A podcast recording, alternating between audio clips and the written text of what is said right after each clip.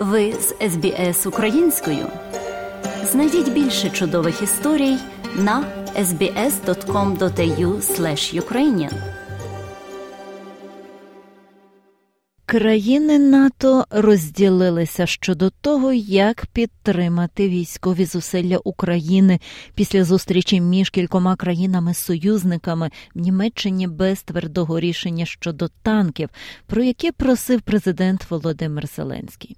Дев'ять інших країн НАТО оголосили про новий пакет військової допомоги для України. А Євросоюз обговорює десятий пакет санкцій проти Росії. Спеціальний міжнародний саміт на базі військово-повітряних сил США Рамштайн у Німеччині розчарував українську владу, а члени НАТО розділилися щодо того, як найкраще допомогти Україні у військових зусиллях проти Росії. Україна сподівалася, що Німеччина схвалить постачання танків Леопард 2 але влада Німеччини відмовилась прийняти таке рішення. До цього часу Україна була змушена покладатися на застарілі радянські танки Т-72, які були знищені під час війни.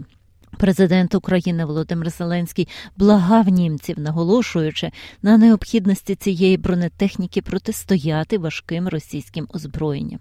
Один з найважливіших елементів це один із найважливіших елементів перемоги України це танки, сучасні західні танки, про постачання яких ми ведемо переговори з нашими партнерами. І я дякую усім, хто вже прийняв відповідні рішення.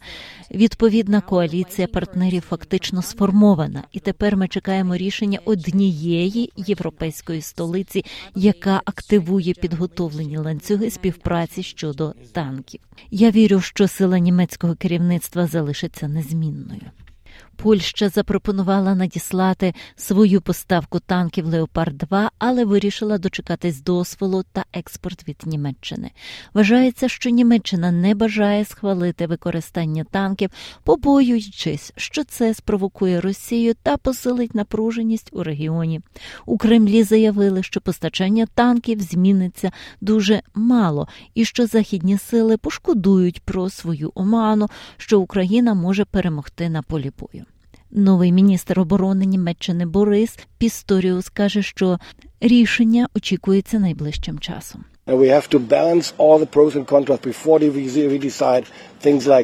Ми повинні збалансувати всі за і проти, але перш ніж вирішувати такі речі просто так, це не що інше, і я дуже впевнений, що рішення буде прийнято найближчим часом. Ця бездіяльність Німеччини викликала критику з боку союзників по НАТО. А міністр закордонних справ Польщі заявив, що українська кров є ціною вагань. Голова військового комітету НАТО, голландський адмірал Роб Бауер, каже, що, хоча допомоги Україні зараз може бути дорогим ризиком, дозволити її програти конфлікт було б набагато гірше. Giving away stuff now costs money will lead to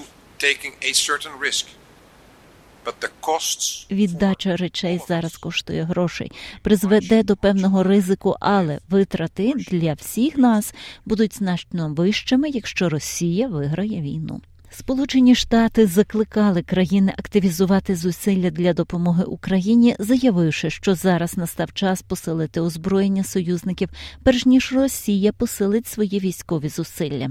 Міністр оборони США Ллойд Остін закликав союзників на зустрічі зробити все можливе. This is a crucial moment. Russia is regrouping. Це вирішальний момент. Росія перегруповується, вербує та намагається переозброїтись. Це не момент сповільнення, це час копати глибше. Український народ спостерігає за нами. Кремль спостерігає за нами, і історія спостерігає за нами. Тож ми не здамося. Група з дев'яти країн НАТО, включаючи Британію та Польщу, пообіцяла надати Україні новий пакет військової допомоги, включаючи постачання ракет, систем протиповітряної оборони, зенітної установки та навчання. Велика Британія, яка в понеділок пообіцяла Україні власні танки, також оголосила про постачання 600 ракет Брімстоун. Європейський союз також оголосив, що розпочав роботу над десятим раундом економічних санкцій проти Росії, які як очікується набудуть чинності наступного місяця. Сполучені Штати також оприлюднили нові санкції проти російської воєнізованої організації Група Вагнер після заяви про те, що вони отримали зброю з північної Кореї минулого місяця. Влада Америки опублікувала фотографію того, що за її словами є партією зброї з північної Кореї для компанії, яка належить Євгену Пригожину, другу президента Володимира Путіна. Представник національної безпеки США Джон Кірбі каже, що ПВК Вагнер продовжує посилювати свою роль у конфлікті. We continue to assess that Wagner currently has approximately 50,000 personnel deployed to Ukraine, including 10,000 contractors ми продовжуємо оцінювати, що Вагнер наразі має приблизно 50 тисяч співробітників, розміщених в Україні, включаючи 10 тисяч підрядників і 40 тисяч засуджених. Наша інформація свідчить про те, що Міноборони Росія має застереження щодо методів вербування Вагнера.